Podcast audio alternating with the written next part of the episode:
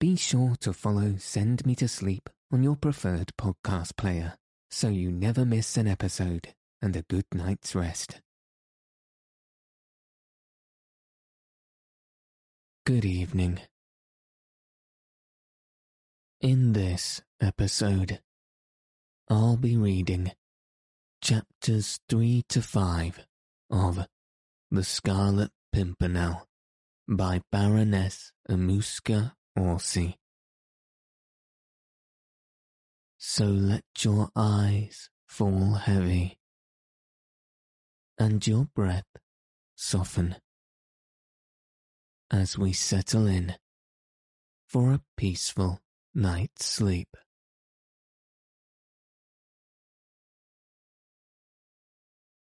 Chapter 3 The Refugees Feeling in every part of England certainly ran very high at this time against the French and their doings. Smugglers and legitimate traders between the French and English coasts brought snatches of news from over the water, which made every honest Englishman's blood boil, and made him long to have a good go at those murderers who had imprisoned their king and all his family, subjected the queen and the royal children to every species of indignity, and were even now loudly demanding the blood of the whole Bourbon family and of every one of its adherents. The execution of the Princess de Lamballe, Marie Antoinette's young and charming friend, had filled everyone in England with unspeakable horror. The daily execution of scores of royalists of good family, whose only sin was their aristocratic name, seemed to cry for vengeance to the whole of civilized Europe. Yet, with all that, no one dared to interfere.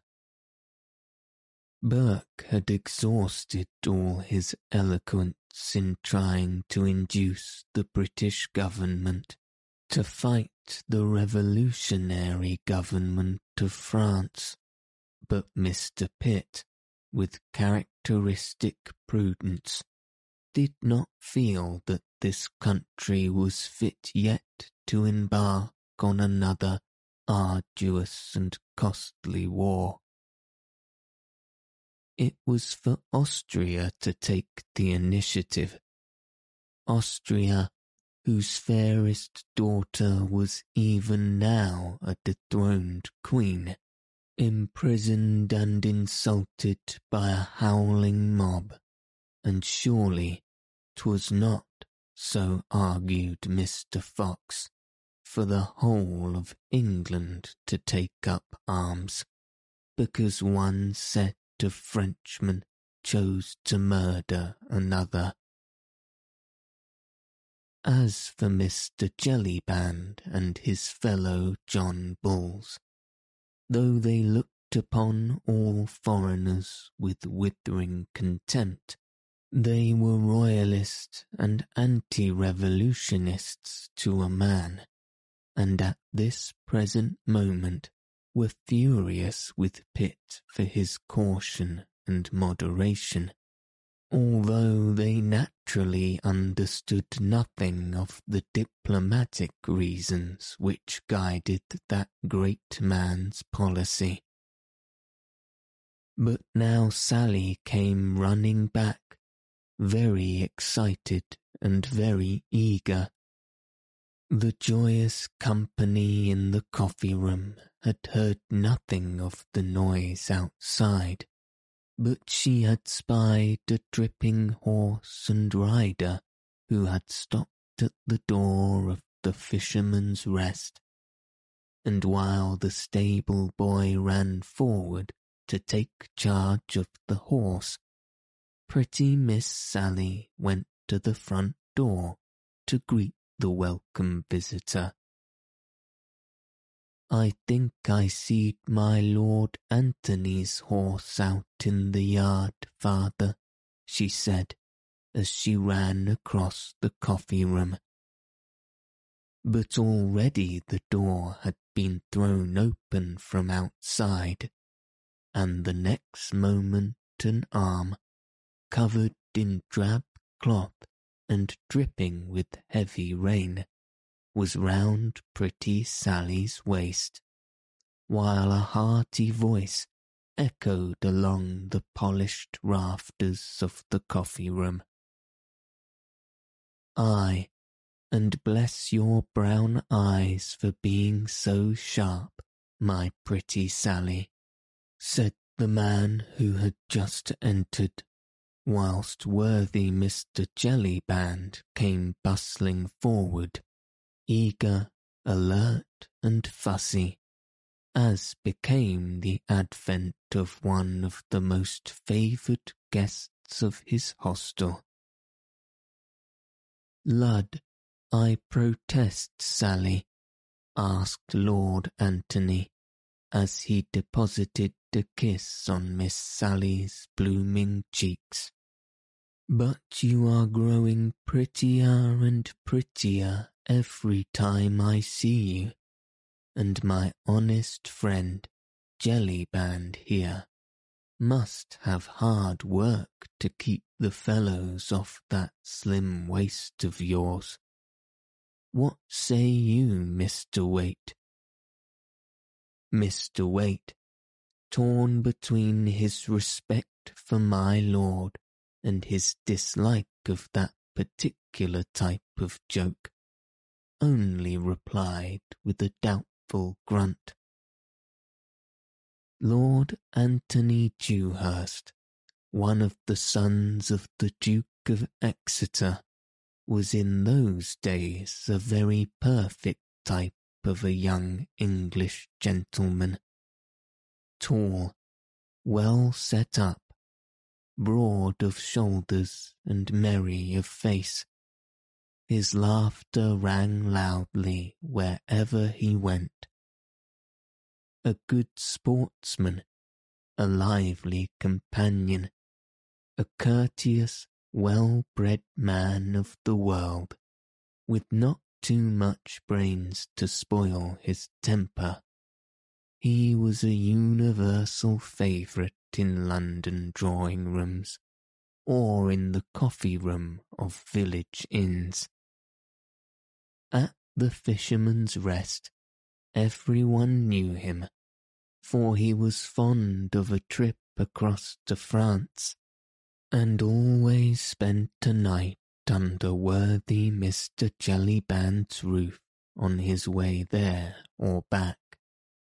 He nodded to Waite, Pitkin, and the others as he at last released Sally's waist and crossed over to the hearth to warm and dry himself.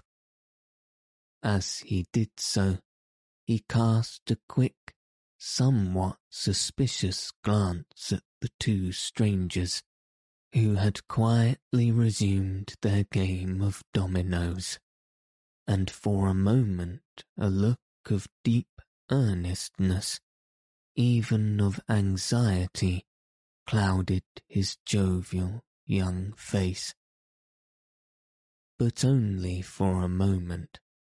The next he had turned to Mr. Hempseed, who was respectfully touching his forelock. Well, Mr. Hempseed, and how is the fruit? Badly, my lord, badly, replied Mr. Hempseed dolefully.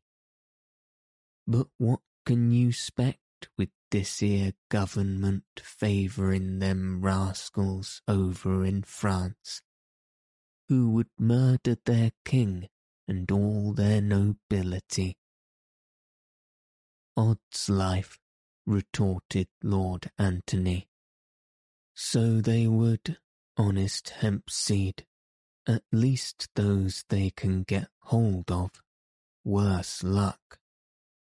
But we have got some friends coming here tonight who at any rate have evaded their clutches. It almost seemed, when the young man said these words, as if he threw a defiant look towards the quiet strangers in the corner. Thanks to you, my lord, and to your friends, so I've heard it said, said Mr. Jellyband. But in a moment Lord Antony's hand fell warningly on mine host's arm. Hush, he said peremptorily, and instinctively once again looked towards the strangers. Oh, Lud love you, they are all right, my lord, retorted Jellyband. Don't be afraid. I wouldn't have spoken, only I knew you were among friends. That gentleman over there is as true and loyal a subject of King George as you are yourself, my lord, saving your presence.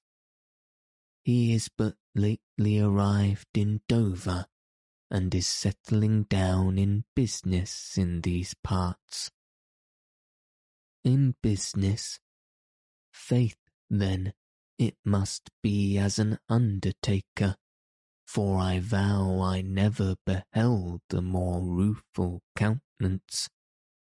Nay, my lord, I believe that the gentleman is a widower, which no doubt would account for the melancholy of his bearing. But he is a friend, nevertheless, I'll vouch for that, and you will own, my lord, that who should judge of a face better than the landlord of a popular inn. Oh, that's all right then, if we are among friends, said Lord Antony, who evidently did not care to discuss the subject with his host. But tell me, you have no one else staying here, have you? No one, my lord, and no one coming either, Lestways. Lestways. No one your lordship would object to, I know. Who is it? Well, my lord, Sir Percy Blakeney and his lady will be here presently, but they ain't a going to stay. Lady Blakeney? queried Lord Antony in some astonishment. Ay, my lord.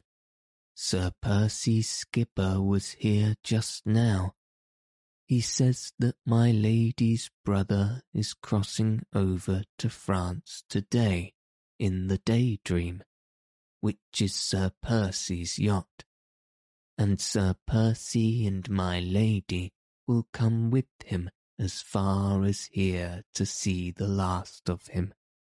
It don't put you out, do it, my lord? No, no, it doesn't put me out, friend. Nothing will put me out, unless that supper is not the very best which Miss Sally can cook, and which has ever been served in the Fisherman's Rest. You need have no fear of that, my lord, said Sally, who all this while had been busy setting the table for supper and very gay and inviting it looked, with a large bunch of brilliantly coloured dahlias in the centre, and the bright pewter goblets and blue china about. How many shall I lay for, my lord? five places, pretty Sally, but let the supper be enough for ten at least. Our friends will be tired and, I hope, hungry. As for me, I vow I could demolish a baron of beef tonight.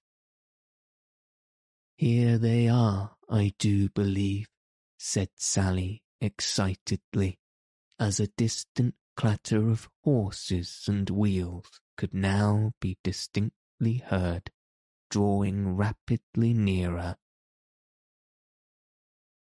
There was general commotion in the coffee room. Everyone was curious to see my Lord Antony's swell friends from over the water. Miss Sally cast one or two quick glances at the little bit of mirror which hung on the wall, and Mr. Jellyband bustled out in order to give the first welcome himself to his distinguished guests. Only the two strangers in the corner did not participate in the general excitement. They were calmly finishing their game of dominoes and did not even look once towards the door. Straight ahead, Comtesse, the door on your right, said a pleasant voice outside. Aye, there they are all right enough, said Lord Antony joyfully. Off with you, my pretty Sally, and see how quickly you can dish up the soup. The door was thrown wide open, and, preceded by Mr. Jellyband, who was profuse in his bows and welcomes, a party of four, two ladies and two gentlemen, entered the coffee room. Welcome, welcome to old England, said Lord Antony, effusively, as he came eagerly forward with both hands outstretched towards the newcomers. Ah, you are Lord Antony Dewhurst, I think, said one of the ladies, speaking with a strong foreign accent. At your service, madame, he replied as he ceremoniously kissed the hands of both the ladies, then turned to the men and shook them both warmly by the hand. Sally was already helping the ladies to take off their travel cloaks, and both turned, with a shiver, towards the brightly blazing hearth. There was a general movement among the company in the coffee room. Sally had bustled off to her kitchen, whilst Jellyband, still profuse with his respectful salutations, arranged one or two chairs around the fire. Mr. Hempseed, touching his forelock, was quietly vacating the seat in the hearth. Everyone was staring curiously, yet deferentially, at the foreigners. Ah, monsieurs, what can I say? said the elder of the two ladies, as she stretched a pair of fine, aristocratic hands to the warmth of the blaze and looked with unspeakable gratitude first at Lord Antony, then at one of the young men who had accompanied her party, and was busy divesting himself of his heavy caped coat. Only that you are glad to be in England, Comtesse, replied Lord Antony and that you have not suffered too much from your trying voyage. Indeed, indeed, we are glad to be in England, she said, while her eyes filled with tears. And we have already forgotten all that we suffered. Her voice was musical and low, and there was a great deal of calm dignity and of many sufferings nobly endured marked in the handsome, aristocratic face with its wealth of snow-white hair, dressed high above the forehead after the fashion of the times. I hope my friend, Sir Andrew Ffoulkes, proved an entertaining travelling companion, madam. Ah, indeed, Sir Andrew was kindness itself. How could my children and I ever show enough gratitude to you all, monsieurs? Her companion, a dainty, girlish figure, childlike and pathetic in its look of fatigue and of sorrow, had said nothing as yet but her eyes, large, brown, and full of tears, looked up from the fire and sought those of Sir Andrew Ffoulkes, who had drawn near to the hearth and to her. Then, as they met his, which were fixed with unconcealed admiration upon the sweet face before him, a thought of warmer colour rushed up to her pale cheeks. So this is England, she said, as she looked round with childlike curiosity at the great open hearth, the oak rafters, and the yokels with their elaborate smocks and jovial, rubicund British countenance. A bit of it, mademoiselle, replied Sir Andrew, smiling, but all of it at your service. The young girl blushed again, but this time a bright smile, fleet and sweet, illuminated her dainty face. She said nothing, and Sir Andrew too was silent. Yet those two young people understood one another, as young people have a way of doing all the world over, and have done since the world began.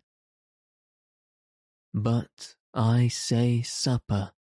Here broke in Lord Antony's jovial voice. Supper, honest Jellyband where is that pretty wench of yours and the dish of soup? Zooks, man, while you stand there gaping at the ladies, they will faint with hunger. One moment, one moment, my lord, said Jellyband, as he threw open the door that led to the kitchen and shouted lustily, Sally, Hey, Sally there, are ye ready, my girl? Sally was ready, and the next moment she appeared in the doorway carrying a gigantic tureen, from which rose a cloud of steam and an abundance of savoury odour.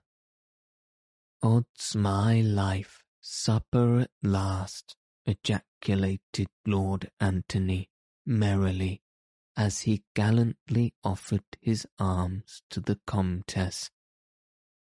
May I have the honour, he added ceremoniously, as he led her towards the supper table.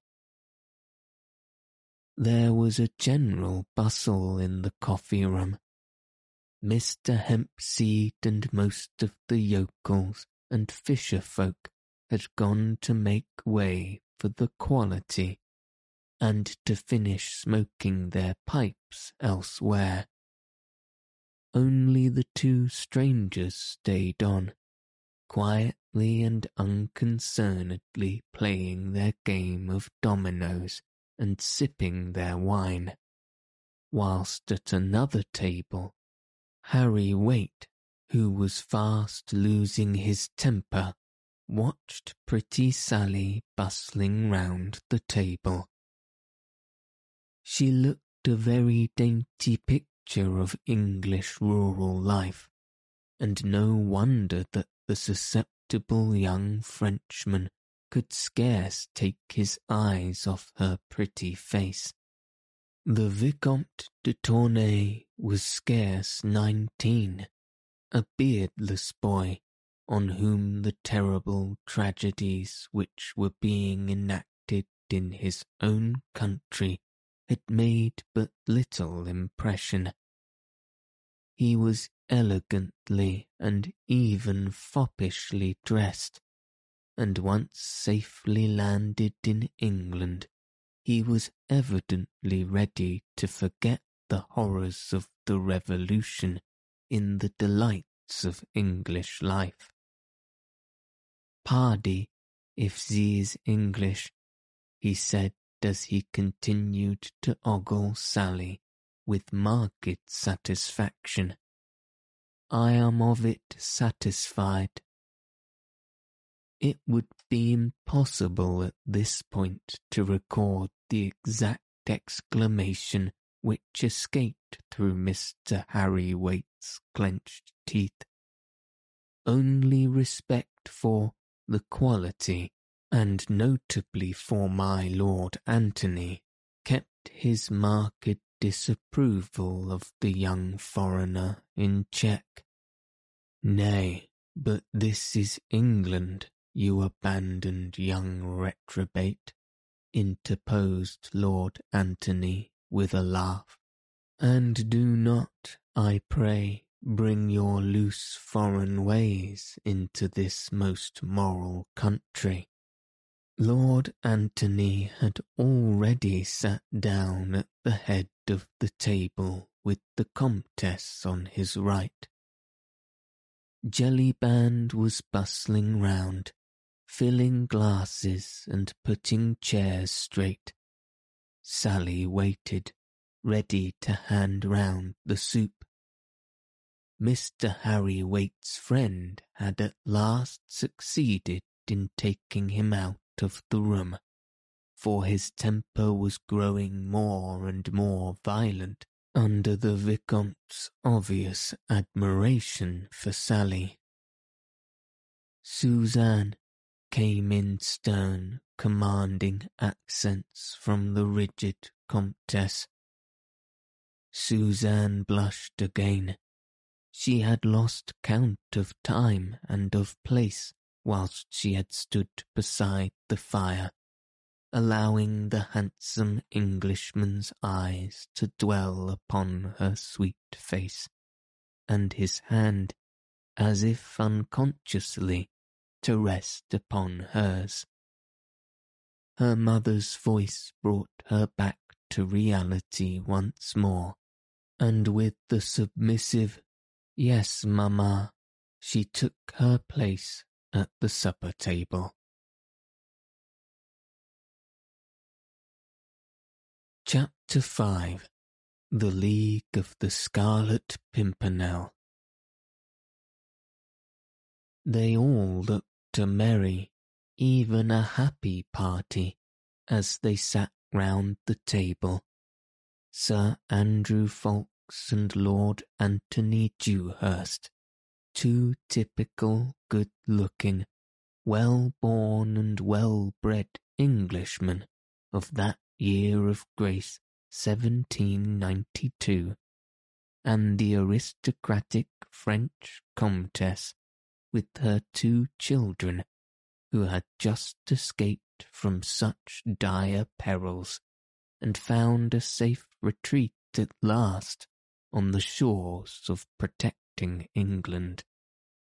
In the corner the two strangers had apparently finished their game, one of them arose, and standing with his back to the merry company at the table, he adjusted with much deliberation his large triple caped coat. As he did so, he gave one quick glance all around him. Everyone was busy laughing and chatting, and he murmured the words, all safe.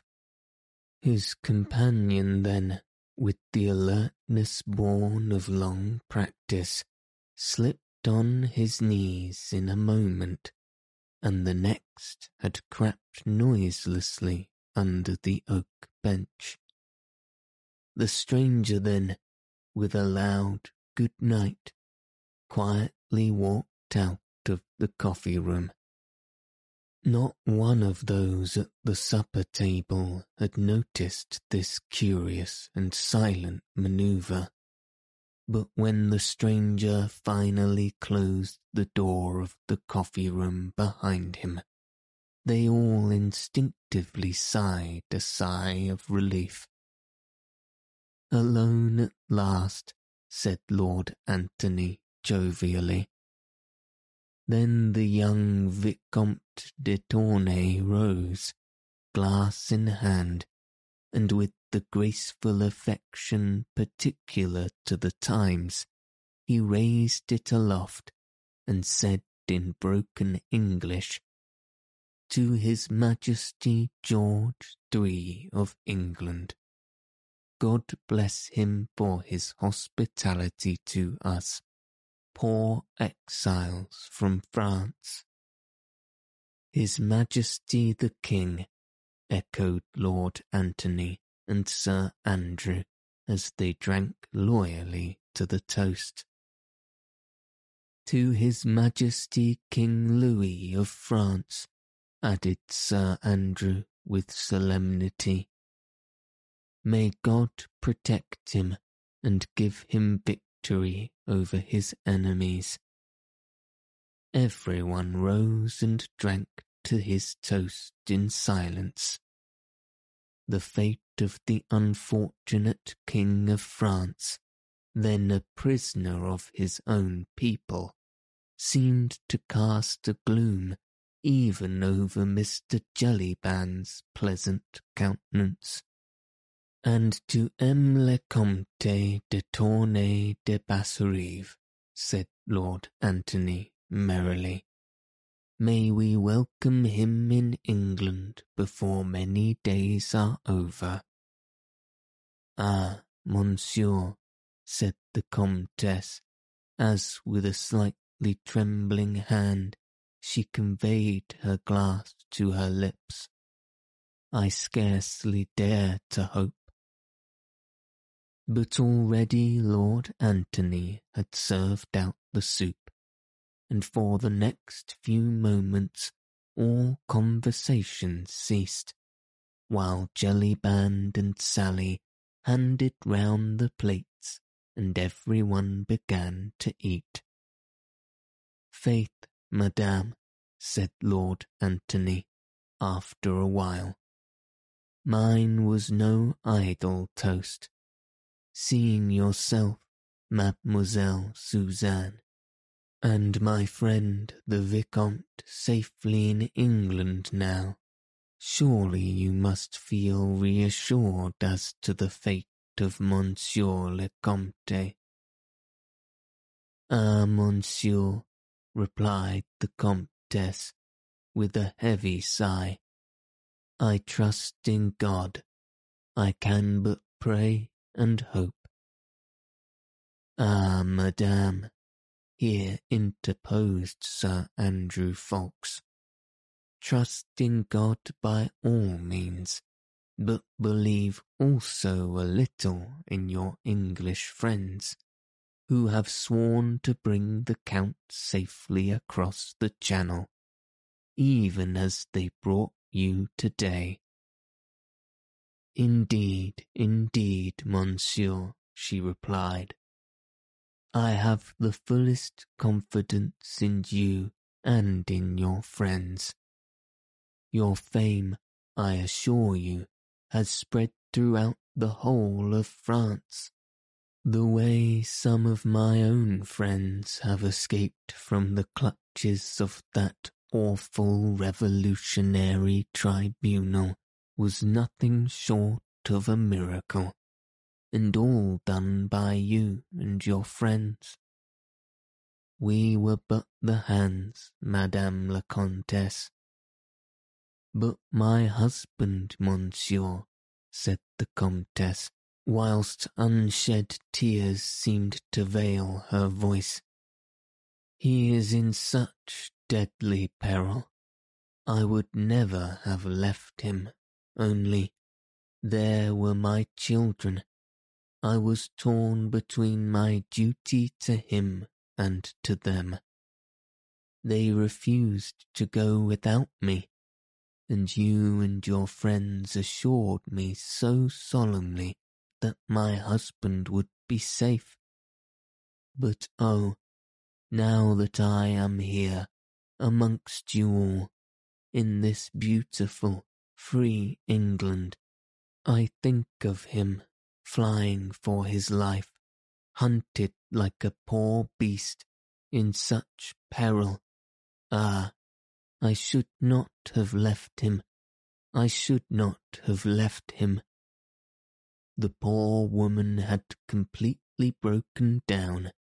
Fatigue, sorrow, and emotion had overmastered her rigid, aristocratic bearing. She was crying gently to herself, whilst Suzanne ran up to her and tried to kiss away her tears.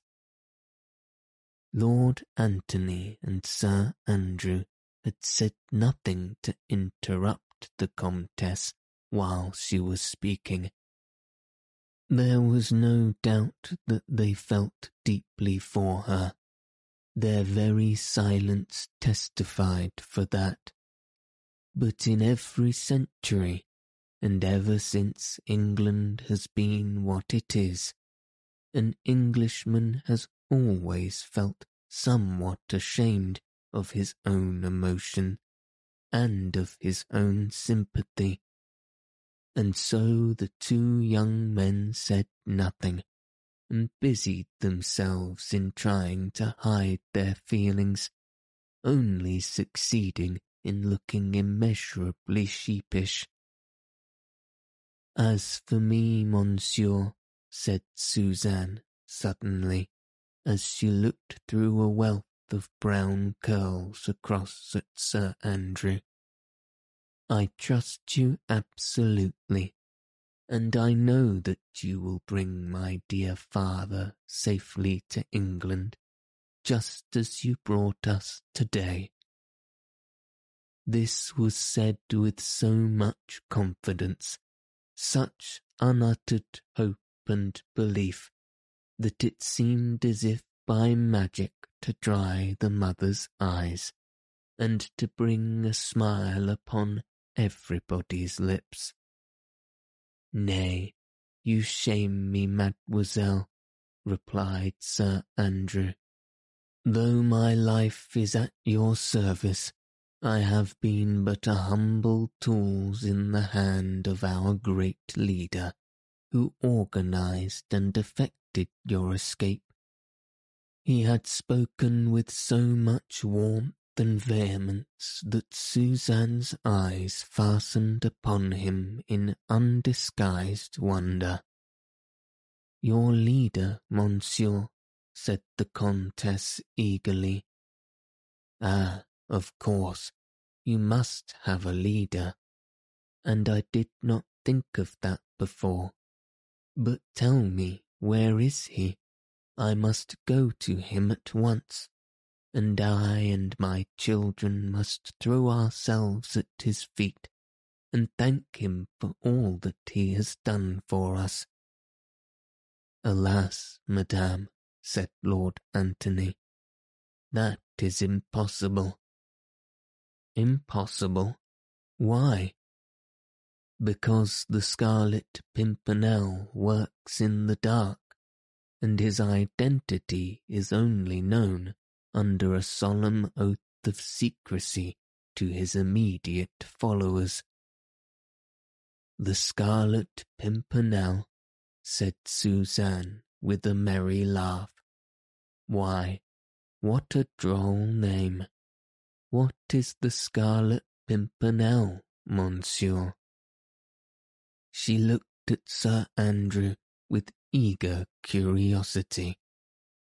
The young man's face had become almost transfigured.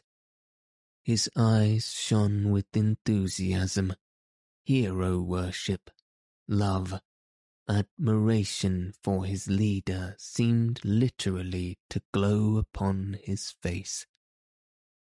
The Scarlet Pimpernel, mademoiselle, he said at last, is the name of a humble English wayside flower, but it is also the name chosen to hide the identity of the best and bravest man in all the world, so that he may better succeed in accomplishing the noble task he has set himself to do. Ah, yes, here interposed the young Vicomte. I have heard speak of this scarlet pimpernel. A little flower, red, yes. They say in Paris that every time a royalist escapes to England, that devil, Foucquier Tinville, the public prosecutor, receives a paper with that little flower designated in red upon it. Yes, yes, that is so, assented Lord Antony. Then he will have received one such paper today, undoubtedly. Oh, I wonder what he will say, said Suzanne merrily. I have heard that the picture of that little red flower is the only thing that frightens him. Faith, then, said Sir Andrew, he will have many more opportunities of studying the shape of that small scarlet flower. Ah, monsieur, sighed the Comtesse, it all sounds like a romance, and I cannot understand it all. Why should you try, madame? But tell me, why should your leader, why should you all, spend your money and risk your lives, for it is your lives you risk, messieurs, when you set foot in France and all for us French men and women who are nothing to you. Sport, Madame la Comtesse, sport, asserted Lord Antony with his jovial, loud, and pleasant voice. We are a nation of sportsmen, you know, and just now it is the fashion to pull the hair from between the teeth of the hound. Ah, no, no, not sport only, monsieur. You have a more noble motive, I am sure, for the good work you do. Faith, madame, I would like you to find it then. As for me, I vow I love the game for this is the finest sport I have yet encountered. Hair-breadth escapes, the devil's own risks, tally-ho, and away we go. The Comtesse shook her head, still incredulously. To her it seemed preposterous that these young men and their great leader, all of them rich, probably well born and young, should for no other motive than sport run the terrible risks which she knew they were constantly doing. Their nationality, once they had set foot in France, would be no safeguard to them. Anyone found harbouring or assisting suspected royalists would be ruthlessly condemned and summarily executed, whatever his nationality might be. And this band of young Englishmen had, to her own knowledge, bearded the implacable and bloodthirsty tribunal of the Revolution. Within the very walls of Paris itself, and had snatched away condemned victims almost from the very foot of the guillotine. With a shudder, she recalled the events of the last few days. Her escape from Paris with two of her children, all three of them hidden beneath the hood of a rickety cart, and lying amidst a heap of turnips and cabbages, not daring to breathe, whilst the mob howled, a la lanterne la aristos, at the awful west barricade. It had all occurred in such a miraculous way. She and her husband had understood that they had been placed on the list of suspected persons, which means that their trial and death were but a matter of days, of hours perhaps. Then came the hope of salvation, the mysterious epistle signed with the enigmatical scarlet device, the clear, peremptory directions, the parting from the Comte de Tournay, which had torn the poor wife's heart in two, the hope of reunion, the flight with her two children, the covered cart, the awful hag driving it, who looked like some horrible, evil demon with the ghastly trophy on her whip handle. The Comtesse looked round at the quaint, old-fashioned English inn. The peace of this land of civil and religious liberty, and she closed her eyes to shut out the haunting vision of the West Barricade and of the mob retreating panic-stricken when the old hag spoke of the plague. Every moment under that cart she expected recognition, arrest, herself and her children tried and condemned, and these young Englishmen, under the guidance of their brave and mysterious leader, had risked their lives to save them all, as they had already saved scores of other innocent people. And all only for sport. Impossible.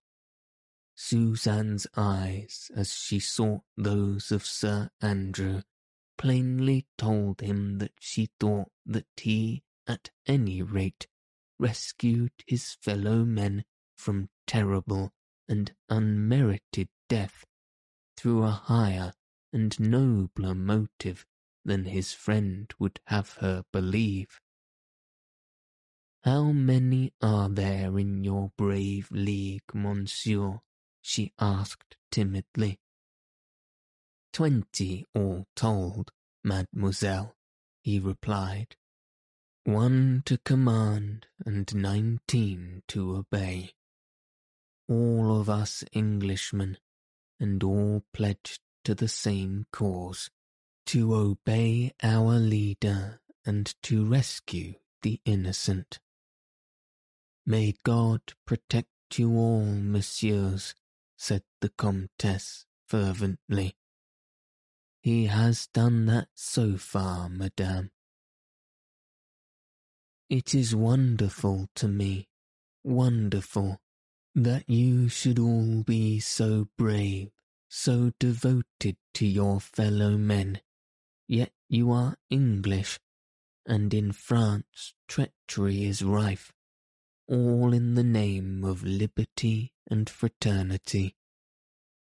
The women even in France have been more bitter against us aristocrats than the men, said the Vicomte with a sigh. Ah, yes, added the Comtesse, whilst a look of haughty disdain and intense bitterness shot through her melancholy eyes. There was a woman, Marguerite Saint Just, for instance. She denounced the Marquis de Saint Cyr and all his family to the awful tribunal of the terror. Marguerite St. Just, said Lord Antony, as he shot a quick and apprehensive glance across at Sir Andrew. Marguerite St. Just, surely. Yes, replied the Comtesse. Surely you know her. She was a leading actress of the Comédie Française and she married an Englishman lately. You must know her.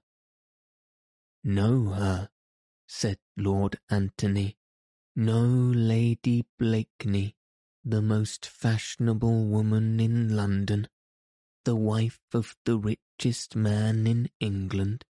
Of course we all know Lady Blakeney. She was a schoolfellow of mine at the convent in Paris, interposed Suzanne, and we came over to England together to learn your language. I was very fond of Marguerite, and I cannot believe that she ever did anything so wicked.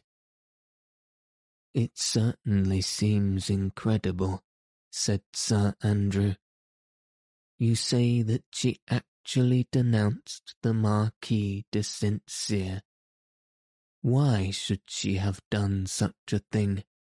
Surely there must be some mistake. No mistake is possible, monsieur, rejoined the Comtesse coldly. Marguerite St. Just's brother is a noted Republican there was some talk of a family feud between him and my cousin, the Marquis de Saint Cyr. The St. Justs are quite plebeian, and the Republican government employs many spies. I assure you there is no mistake. You had not heard this story?